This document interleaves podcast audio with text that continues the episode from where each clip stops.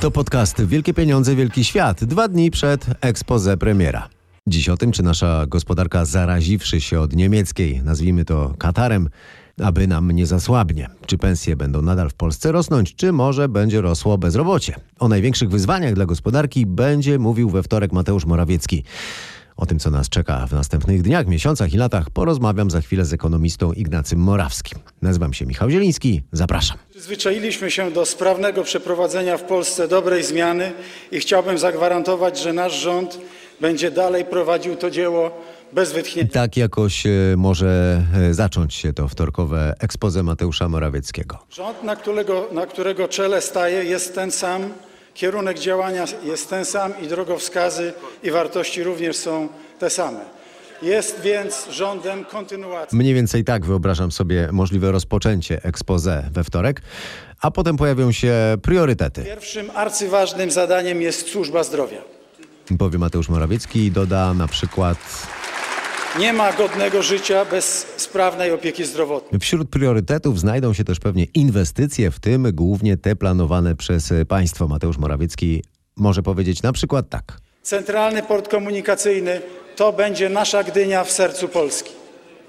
Nasza Gdynia zresztą też w sercu Europy. A potem szef rządu, jak sobie wyobrażam, zauważy i zadeklaruje. Brakuje także szczególnie dróg łączących północ-południe zgodnie z ideą Trójmorza. I my je dokończymy. S3, S7, A1. Te wypowiedzi nie pochodzą rzecz jasna z nagranych potajemnie prób przed wtorkowym expose, nie są też wytworem jakiegoś najnowszego oprogramowania do fejkowania newsów. Uzależniliśmy się od zagranicznego kapitału. Najgłośniejszy ekonomista świata, szanowni państwo, Thomas Piketty, powiedział, przepraszam za jeden anglicyzm, foreign owned countries.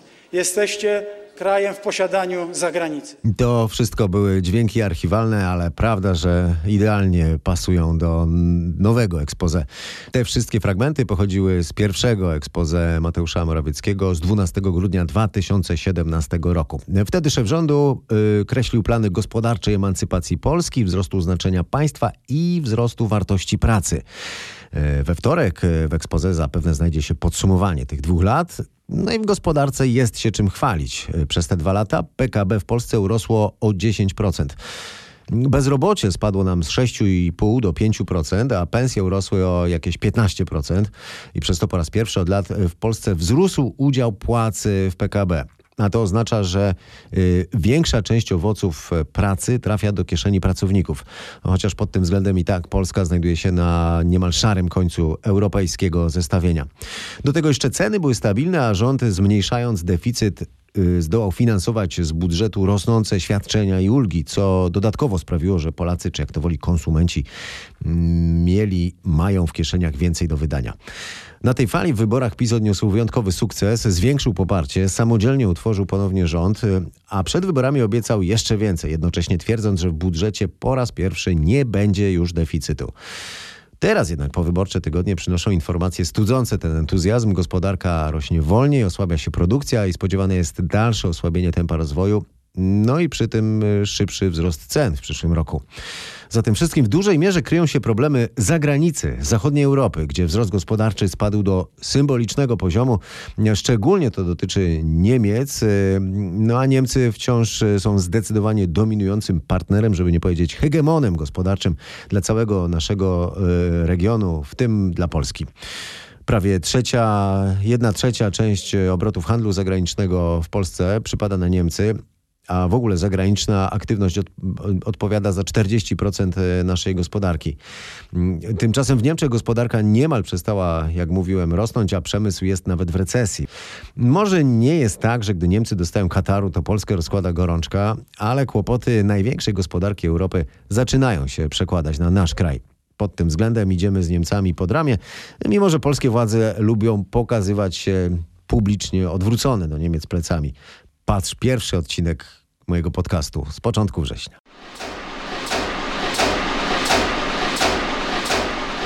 O niemieckiej chorobie i nie tylko porozmawiam e, z ekonomistą, szefem platformy Spot Data Ignacym Morawskim. Najpierw zapytałem mojego gościa o to, jakim wyzwaniom musi stawić czoła nowy rząd, bez względu na to, czy usłyszymy o nich w ekspoze, czy też nie. Pierwszy obszar to jest ewidentnie energetyka, ale nie tylko energetyka, generalnie transformacja klimatyczna. Drugi obszar, y, już bardziej taki czysto krajowy, to jest służba zdrowia. E, coś, co dla analityków było oczywiste od wielu lat, a teraz coraz bardziej jest oczywiste też dla szerszej opinii publicznej. E, służba zdrowia jest znacząco niedofinansowana w Polsce i to generuje coraz więcej, większe koszty dla obywateli. I trzeci obszar to są moim zdaniem inwestycje, które w ostatnich latach kulały w Polsce. E, mówię szczególnie o inwestycjach krajowych przedsiębiorstw, ale też o inwestycjach e, publicznych, które rosły wolniej niż mogłyby rosnąć. Mamy zresztą kilka dużych projektów infrastrukturalnych, które rząd chce realizować od centralnego portu komunikacyjnego po elektrownię jądrową. To są oczywiście projekty wykraczające poza obecną kadencję, ale grunt pod nie będzie kładziony e, teraz, w tej właśnie kadencji. Natomiast oczywiście no, rząd zmierzy się też e, z kilkoma poważnymi problemami. No, na pewno e, szwy w budżecie trzeszczą. Trudno jest rządowi sfinansować te obietnice, które złożył i ustawy, które już przyjął. E, bez e, wprowadzania zmian podatkowych, które niosą ze sobą duże koszty dla określonych grup społecznych. No tak, a tu jeszcze te trzy obszary, które ty wskazujesz, to wszystkie się łączą z wydatkami tak wielkimi, wszystkie że się, no, nie wiadomo skąd One się łączą, no, szczególnie służba zdrowia, tak, bo można powiedzieć, że w energetyce czy w, w inwestycjach e, generalnie, no, nawet tych infrastrukturalnych, e, można e, dokonywać transformacji też przy wykorzystaniu środków prywatnych. Natomiast w służbie zdrowia będzie konieczne finansowanie publiczne. Także wydaje mi się, że no, można powiedzieć, że chyba najważniejszym wyzwaniem, łącząc te wyzwania strategiczne i zagrożenia, najważniejszym e, zadaniem, z którym zmierzy się rząd, to jest połączenie bardzo rozbuchanych e, oczekiwań dotyczących transferów społecznych z gigantycznymi wyzwaniami inwestycyjnymi kraju. A coraz bardziej widać, że o ile udało się zbudować e, temu rządowi nowy rodzaj polityki społecznej. Możemy dyskutować, czy ona jest efektywna, czy nie, ale na pewno jest to pewne nowum i nowum do, do, doceniane przez wielu obywateli w Polsce. O tyle problem z wydatkami bardziej pro, prorozwojowymi jest moim zdaniem ewidentny. Połączenie, w jakiś sposób pogodzenie różnych sprzecznych celów e, polityki społecznej i gospodarczej będzie, będzie najważniejszym zadaniem dla, dla, tego rządu. No zobaczymy, jak to będzie wyglądać już we wtorek, zwłaszcza, że to, o czym mówisz, że teraz powinien się przenieść ciężar troszeczkę e, na, na tę kwestię rozwojową, kwestię przyszłości, a nie, a nie tylko kwestię... Konsumpcji. No to, tak, no to już jest jakby w zapowiedziach to się znajduje, tylko teraz pytanie, jak to finansować. No, znajduje się w zapowiedziach, ale na, jest problem, żeby sfinansować nawet te zapowiedzi, które, które były przed wyborami, tak? A, a, żeby dodatkowe jeszcze finansowanie szukać na nowe rzeczy, to wydaje mi się, no, będzie, to... będzie wyjątkowo trudne. Jeszcze latem właściwie powtarzały się takie, nazwijmy to, triumfalistyczne komentarze, które mówiły: Zobaczcie, oto po raz pierwszy w czasie, kiedy niemiecka gospodarka mocno traci impet, nie robi to wrażenia na wskaźnikach dotyczących polskiej gospodarki, przynajmniej większego wrażenia. Tymczasem do teraz to już się y, zmieniło. Stąd pytanie w przeszłości. Z jakim opóźnieniem polska gospodarka reagowała na to, co się dzieje w Niemczech i w ogóle na Zachodzie, czy też szerzej u naszych partnerów handlowych? Zwykle to są dwa, trzy kwartały. E, natomiast to też nie jest tak, że obecna sytuacja jest zupełnie wyjątkowa. Zdarzały się w przeszłości E, niemieckie recesje, przez które my przechodziliśmy w miarę suchą nogą. Najlepszy przykład to jest rok 2009 i wielka e, recesja w krajach rozwiniętych związana z kryzysem finansowym, w czasie której Polska otrzymała e, wyraźnie dodatni wzrost gospodarczy. Także to, co obserwujemy teraz, nie jest zupełnie, nie jest zupełnie wyjątkowe, ale jest ciekawe, no bo w Niemczech mamy mm, recesję przemysłu, Cała gospodarka nie jest w recesji, ale przemysł jest w recesji. Natomiast y, polski przemysł y, rośnie pod względem produkcji. Polski eksport w prawie 30%. Y, Niemcy są kierunkiem, y, do którego my wysyłamy nasze towary i w dużej mierze są to mm, mówiąc y, skrótowo, mówiąc obrazowo, części dla niemieckich samochodów, niemieckich e, maszyn. Czy w dłuższym okresie, kiedy ten handel e, międzynarodowy będzie może nie zamierał, ale y, się osłabiał, czy, czy w dłuższym okresie ten model e, rozwoju gospodarki, który jeszcze wciąż jest w, dużej mierze oparty na, na tym, że jesteśmy poddostawcą, krajem, gdzie są zarobki niż, niższe niż e, na zachodzie, w szczególności w Niemczech, mm, czy to nie stanowi zagrożenia dla naszego, dla naszego powodzenia gospodarczego? No tu jest e, kilka bardzo istotnych pytań, które można e, rozdzielić. No bo je, jedna rzecz to jest kwestia cy, cykliczna, tak? Czyli co się dzieje w tym roku, co się będzie działo w przyszłym roku, nasza gospodarka zwalnia. To do tego wrócimy, Re- co się reaguje, co się dzieje na dzieje, Zachodzie. ale, ale teraz y, chciałem... Ale rozumiem, że to jest pytanie-. Mhm. Rozumiem, że to jest pytanie o perspektywę 5-10-letnią Tak i generalnie nasz Mhm. model e, rozwojowy. E, takie głosy, że my jesteśmy dostawcą tanich części i e, daleko na takiej roli nie zajedziemy, słychać od kilkunastu lat. E, I wciąż e, nie, nie widać specjalnie zmiany tego modelu i on przynosi nam duże sukcesy. E, I ja sądzę, że nie ma powodu, by sądzić, sądzę, że nie ma powodu, by się obawiać, że nasz model rozwojowy w jakiś sposób zupełnie się wyczerpie. Rzeczywiście jest tak, że nasz rozwój gospodarczy w dużej mierze polega na uczestnictwie w tak zwanych międzynarodowych łańcuchach dostaw.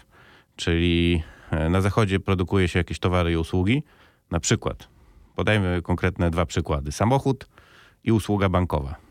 E, I w, w ostatnich kilkudziesięciu latach w coraz większym stopniu tego typu produkty i usługi mm, przez ich dostawców i producentów e, zaczęły być e, w procesie ich tworzenia i produkcji rozkładane na wiele etapów podzielonych na różne kraje. Czyli e, część, e, części samochodów produkuje się w różnych krajach, później składa w innych krajach, w innych krajach się projektuje te samochody. E, Cały proces jest rozłożony na długi łańcuch produkcyjny. I w usługach jest podobnie, chociaż ten proces budowania łańcuchów dostaw zaczął się później niż w przemyśle, ale też się zaczął. E, Bo przecież zachodnie banki zaczęły przenosić do Polski bardzo dużo miejsc pracy. E, Szczególnie po kryzysie finansowym, e, kiedy duże banki inwestycyjne musiały szukać oszczędności i się zorientowały, że w Polsce i całej Europie Środkowej są doskonale wykształceni ludzie, mówiący dobrze po angielsku, do których można dolecieć e, z londyńskiego City w dwie godziny i którzy pracują za jedną piątą, a może jedną szóstą pensji w Londynie. I naprawdę dziesiątki, a może nawet setki tysięcy miejsc pracy zostały stworzone w naszym regionie. No więc nasza pozycja rzeczywiście jest taką pozycją, można powiedzieć, e, dos, dostawcy. Natomiast to, co jest istotne i kluczowe pewnie w tym pytaniu, to, że my e, mamy szansę awansować cały czas. To nie jest tak, że można być dostawcą i już się utknie w tym, w tym miejscu i, i nic nie można zrobić. E, My możemy powoli awansować w łańcuchach dostaw i to się dzieje. Czyli masz na myśli to, że w ramach tego samego modelu możemy, y, możemy y, że tak powiem, więcej ugrywać na tej roli, choćby dlatego, że mimo, że rosną płace w Polsce i ta dysproporcja nie jest już tak atrakcyjna dla tych, y, dla tych y, międzynarodowych firm, to też y, jest to w pewnym sensie równoważone albo uzasadnione rosnącym stopniem wykształcenia też polskich pracowników i wyższą wydajnością. Tak? Czyli Wyższą w ramach tego samego tak. modelu jest, jesteśmy w stanie nadal na tym zarabiać, pełniąc coraz, wy, coraz bardziej wyspecjalizowaną rolę. Tak jest. E, Ja, ja może podam przykład nie z sektora motoryzacyjnego, ale na przykład sektora usługowego, o którym mówiłem. E, 10 lat temu, kiedy zagraniczne firmy przynosiły do Polski miejsca pracy, to były głównie funkcje dość proste, księgowe. Tak? Czy ludzie w Polsce wprowadzali po prostu liczby do Excela, tudzież przepisywali liczby z faktur do, do jakichś programów cyfrowych. Tak? E, to, to był grom miejsc pracy. Natomiast dzisiaj oczywiście jest też dużo takich e, w miarę prostych miejsc pracy, ale coraz więcej miejsc pracy w usługach otwieranych przez duże zagraniczne koncerny to są dość zaawansowane funkcje. Na przykład e, różnego rodzaju e, analizy statystyczne albo zarządzanie funduszami inwestycyjnymi, mm, analizy związane z wykrywaniem przestępstw finansowych, Dużo jest bardzo ogromna ekspansja, i to jest też ciekawe zjawisko e, usług e, informatycznych, IT i w Polsce, i w Rumunii szczególnie, ale też na, na Węgrzech czy, czy w Czechach. I na tym to polega. E, Wciąż jesteśmy dostawcą, e, usług dla dużych zagranicznych koncernów, czy też dostawcą towarów. Ale w ramach tej pozycji możemy e, robić coraz bardziej zaawansowane rzeczy.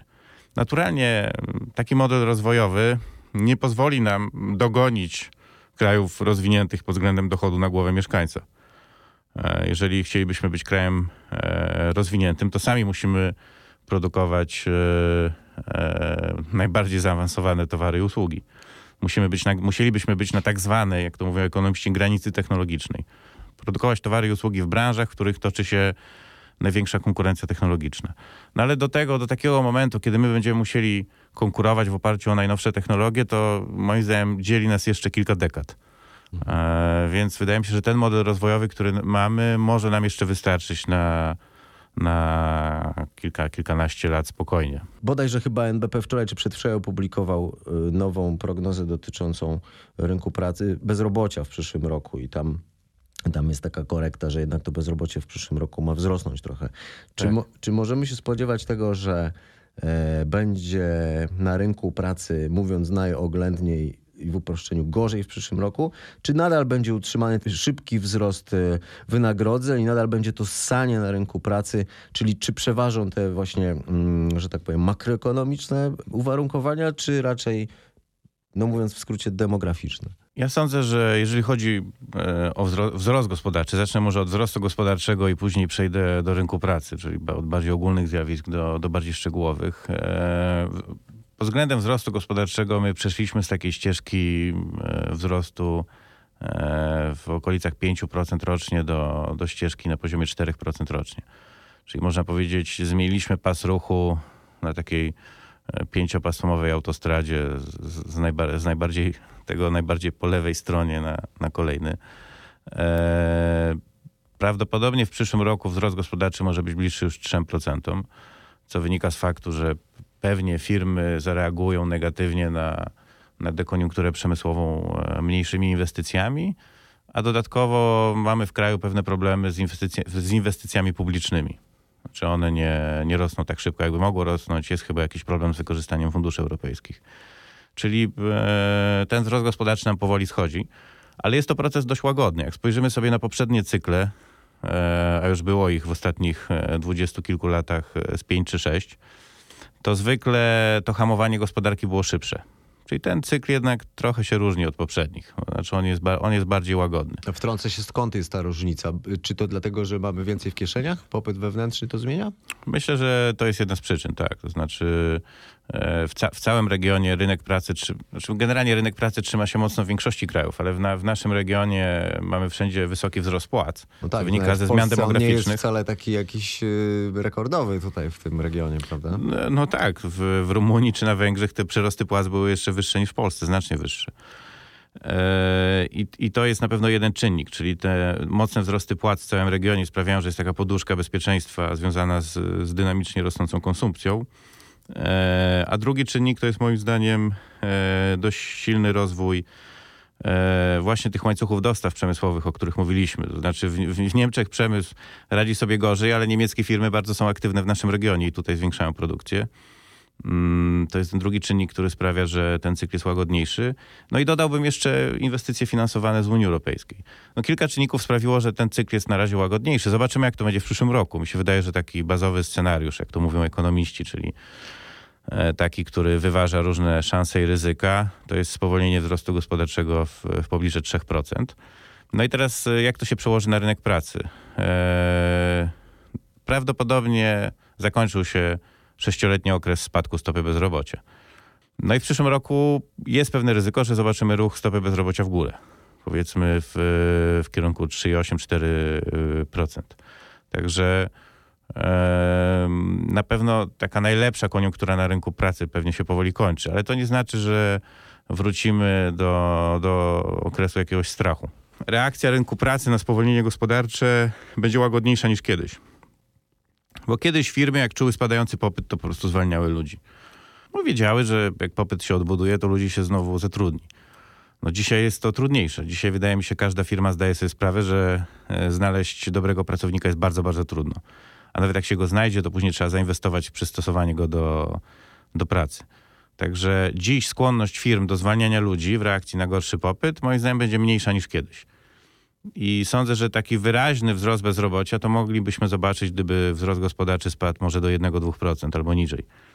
Natomiast dopóki taki negatywny scenariusz nie będzie realizowany, to ja sądzę, że rynek pracy będzie w miarę, w miarę odporny na, na spowolnienie gospodarcze. Ale zresztą spójrzmy na, na to centrum tej recesji przemysłowej, czyli Niemcy. To jest, no, już, już mówiłem trochę o tym. W Niemczech mamy potężne spadki produkcji przemysłowej. E, W motoryzacji mamy ewidentną recesję. A jednocześnie stopa bezrobocia w Niemczech e, nie zmienia się. Czy ona się wypłaszczyła trochę, znaczy przestała wyraźnie spadać, e, ale jest bardzo, bardzo niska. No więc jeżeli w centrum recesji, europejskiej recesji przemysłowej nie ma negatywnej reakcji rynku pracy na, na dekoniunkturę, to dlaczego miała być u nas, gdzie, gdzie wzrost gospodarczy jest generalnie mm, e, w tym momencie bardziej stabilny? E, do tych takich, że tak powiem, pozytywnych, e, sy pozytywnych sygnałów w tym negatywnym, ogólnym obrazie, to jeszcze bym zaliczył taką informację, która jakoś tam mi mignęła w ostatnich dniach. To jest informacja z, od Niemieckiej Izby Handlowej działającej w Chinach i tam przeprowadzono badania, pytając e, te firmy, czy zamierzają zostać w Chinach. Jedna czwarta mówi, że nie. Głównym, głównym powodem jest, y, są oczywiście rosnące tam płace, ale też różne inne kwestie typu y, regulacyjnego głównie, ale też zapytano te firmy, gdzie się przeniosą. Duża, duży odsetek wskazywał na Europę Środkową, a wyobrażam sobie, że ta, że ta, że ta jedna czwarta nie, y, niemieckich firm w Chinach to jest dość duża, y, dość, y, dość duży potencjał i dość y, dużo ludzi tam pracuje.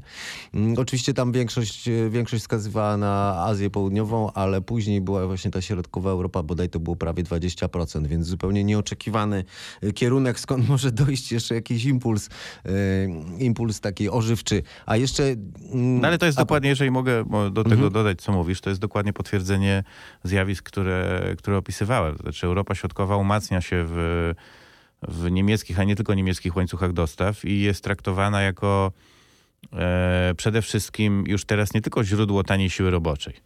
Że my nie możemy patrzeć na model e, rozwoju Polski jako na kraj, który tylko produkuje blaszki i przykręca śrubki. Bo oczywiście tego mamy masę. My mamy masę prostej produkcji, tak? Jakieś, jakieś proste metale, proste plastiki, tak? proste elementy. No, no naturalnie tego jest dużo i to jeszcze e, siła tych, tych branż będzie, e, zostanie z nami przez, przez wiele lat, ale jest coraz więcej przykładów e, firm, które robią coraz bardziej zaawansowane produkty, czy też dostarczają zaawansowane usługi. Dlaczego? Dlatego, bo szczególnie w ostatnich 10 latach, kiedy zachodnie firmy musiały mocno ciąć koszty, zorientowały się, że tutaj jest nie tylko tanio w naszym regionie, ale przede wszystkim ludzie są bardzo wydajni, dobrze wykształceni, mówią po angielsku, e, są bliscy kulturowo No właśnie, też to jest e, ważne, zachodnim dogadać, producentom. Tak, człowiek mówi w innym języku, ale może powiedzieć odbiera na tych samych falach, tak? Interesuje się tymi samymi, tymi samymi rzeczami i, i można powiedzieć wychowuje się w podobnym kodzie kulturowym. Więc e, oprócz, oprócz tego czynnika niskich płac doszło wiele innych czynników, które, które już są inne i które sprawiają, że bardziej wydajne inwestycje do nas e, przepływają. I to jest taki moim zdaniem pozytywny e, czynnik, kiedy myślimy o przyszłości. Mhm. Właściwie to ta rozmowa miała być o, o zagrożeniach, a okazuje się, że mówimy dużo o szansach. I tutaj jeszcze jedna rzecz mi Możemy- się możemy powiedzieć o zagrożeniach. Nie, nie, no to nie, no nie ma żadnego tu programu z góry nadanego, natomiast jakby sam temat, no. Ale mm, właśnie jak chodzi o te szanse i zagrożenia, to tutaj taki jest jeszcze jeden temat, o którym się e, mówi się, ale nie dużo. Chodzi mi o Brexit. Jasne, że nie jest to y, y, jakiś y, główny czynnik, który ma wpływ na nasze losy tutaj, no ale mówi się o tym, że no jednak jest to nasz drugi, jak chodzi o eksport, partner handlowy, to 8% czy 7% polskiego eksportu płynie na, na wyspy, czy tam jedzie, czy leci. Mamy tam tą armię Polaków po raz pierwszy od dawna, zmniejsza się liczba Polaków na wyspach. No ale z drugiej strony też są takie raporty, które mówią, że właśnie y, część, tej, y, część tego, tej aktywności w ramach Unii Europejskiej, y, zlokalizowanej teraz w Wielkiej Brytanii szerzej, czy w Londynie w szczególności, bo chodzi pewnie o usługi, w tym finansowe, że może trafić do Polski. Twoim zdaniem to, to Brexit jest dla Polski, wyjdzie bardziej na plus czy na minus? Moim zdaniem w tym momencie my korzystamy na Brexicie, a w, drugi, a w dłuższym okresie bilans wydaje mi się będzie ujemny. Korzystamy teraz dlatego, bo rzeczywiście część aktywności firm przenosi się z Wielkiej Brytanii do Europy Środkowej, w tym do Polski. I to są bardzo konkretne przykłady. Niedawno na przykład Toyota informowała, że e, zwiększa wyraźnie produkcję silników w Polsce. Akurat ta firma ma e, fabryki w Polsce i Wielkiej Brytanii, tak? No i więc e, to nie było oficjalnie powiedziane, ale można było łatwo wywnioskować, że Jaki jest że, powód, tak? że jaki, jaki jest powód, tak? Że niepewność związana z Brexitem sprawia, że tej firmie będzie po prostu łatwiej ulokować część produkcji w, w Polsce. E, inny przykład to rynek nieruchomości komercyjnych. E, wielu inwestorów aktywnych na rynku w Londynie e, zaczęło mocniej inwestować w Polsce czy w Europie Środkowej, ponieważ no też uważają, że niepewność związana z Brexitem jest duża i warto zdywersyfikować swoje inwestycje. Na przykład na rynku wiem, biurowym czy, czy magazynowym w ostatnich e, kilkunastu miesiącach bardzo aktywni w Polsce i innych krajach regionu zaczęli być inwestorzy z Korei Południowej. Wręcz wyprzedzili pod względem inwestycji Niemców, tak, co jest wyjątkowe, bo zawsze Niemcy tu byli najbardziej aktywni. Dlaczego? Dlatego, bo część inwestycji e, wycofali z Wielkiej Brytanii. A nawet jeżeli nie wycofali, to stwierdzili, że zdywersyfikują bardziej portfel swoich europejskich e, aktywów. No wreszcie mamy tą informację, która pojawiła się dosłownie niedawno, że mm, e, wiele tysięcy e, emigrantów polskich w, Wielkiej Brytanii wróciło do kraju. Co moim zdaniem jest pozytywne. No, można to, to opisać na dwa sposoby. Z jednej strony dobrze, że ludzie, którzy e, wyjechali za granicę, widzą szansę na swój rozwój osobisty, zawodowy z powrotem w kraju. E, no, z drugiej strony my potrzebujemy siły roboczej, tak? I to tym bardziej takiej wy, wy, wydajnej, która ma jeszcze doświadczenie w, w, w pracy w bardzo wydajnej gospodarce, jaką jest brytyjska. Także wydaje mi się, że na razie ten bilans Brexitu jest dla nas ewidentnie pozytywny. Natomiast e, patrząc na długi okres, to e, no ja mam jednak więcej obaw niż, niż nadziei związanych z Brexitem. Przede wszystkim Brexit reprezentuje taki proces dekonstrukcji e, globalizacji, globalizacji, na której my żeśmy mocno zyskali. Te łańcuchy dostaw i przemysłowe i, usługowe, o których mówiłem, one się rozwijały dzięki temu, że mm, duże międzynarodowe korporacje miały swobodę e, relokowania aktywności do różnych krajów i miały pewność, że e, rozpraszając tą aktywność między różne kraje, będą bardziej wydajne i bezpieczne. No tak, ale tutaj Dekon- Brexit dekonstru- się, tutaj Brexit jest tylko objawem jakiegoś zjawiska. No, czy on No jest- nastąpi, jest, czy nie no tak, kiedy, to, ale- to niewiele zmieni. No. Jest objawem, ale jest też no, jest, jest, jest jego elementem tak naprawdę. E, jest, jest jego No tak, elementem. ale nie, nie głównym, prawda? No jest, jest jakąś tam częścią taką, No, ale jeden z najważniejszych krajów e, Europy no w Zachodniej. naszej okolicy tak, no ale patrząc globalnie, no to przede wszystkim no ten, że tak powiem, pacyficzny rozłam, tak? Jest, No to jest prawda. rewolucyjny. To, tak, ale ten pacyficzny rozłam dla nas nie ma aż takiego moim zdaniem wielkiego znaczenia. Natomiast y, ten rozłam europejski no, stawia też pod znakiem zapytania dalsze, wydaje mi się, funkcjonowanie Unii Europejskiej. Na razie Unia jest zwarta i zjednoczona w, w negocjacjach z Wielką Brytanią, ale znaczy, różnie można kreślić scenariusze na przyszłość. Ja nie wiem, co się wydarzy w, Unii Europejskiej. Nie mam jakiejś szklanej kuli, ale też ani też nie mam jakiegoś modelu teoretycznego, który by mi łatwo wyjaśnił, co się z Unią wydarzy, ale nie ulega dla mnie żadnych najmniejszych wątpliwości, że wyjście z Wielkiej Brytanii e, zwiększa ryzyko e, dalszej dekonstrukcji Unii Europejskiej w przyszłości. No więc dla nas to nie jest pozytywne zjawisko. Więc e, z tej perspektywy wydaje mi się, że wielkie, wyjście Wielkiej Brytanii generuje więcej ryzyk. Dodałbym jeszcze jeden bardzo ważny czynnik.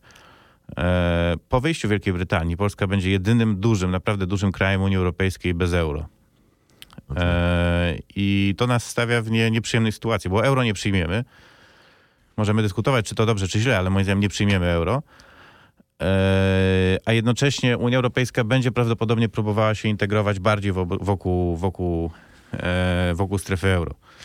No i to może sprawić, że my trochę zostaniemy na, na orbicie niektórych procesów politycznych w, w Unii Europejskiej, mm, co może nie ma przełożenia na gospodarkę, e, ale ma, wydaje mi się, przełożenie na w średnim okresie na, na naszą siłę polityczną, co w długim okresie też może mieć wpływ na, wpływ na gospodarkę. Moim gościem był ekonomista Ignacy Morawski, który między innymi mówił, że nie ma podstaw, by sądzić, że nasz model rozwoju się wyczerpie. Mateusz Morawiecki mówił wielokrotnie, że wolałby inny model. Wyrwać się z roli peryferii we współczesnym kapitalizmie. No osobiście oceniam, że do tego jeszcze długa droga, ale znacznie krótsza niż nawet dwa lata temu. To wszystko w dziesiątym odcinku podcastu Wielkie Pieniądze, Wielki Świat. Dziękuję, kłaniam się, zachęcam do subskrybowania i do sięgnięcia do archiwalnych odcinków.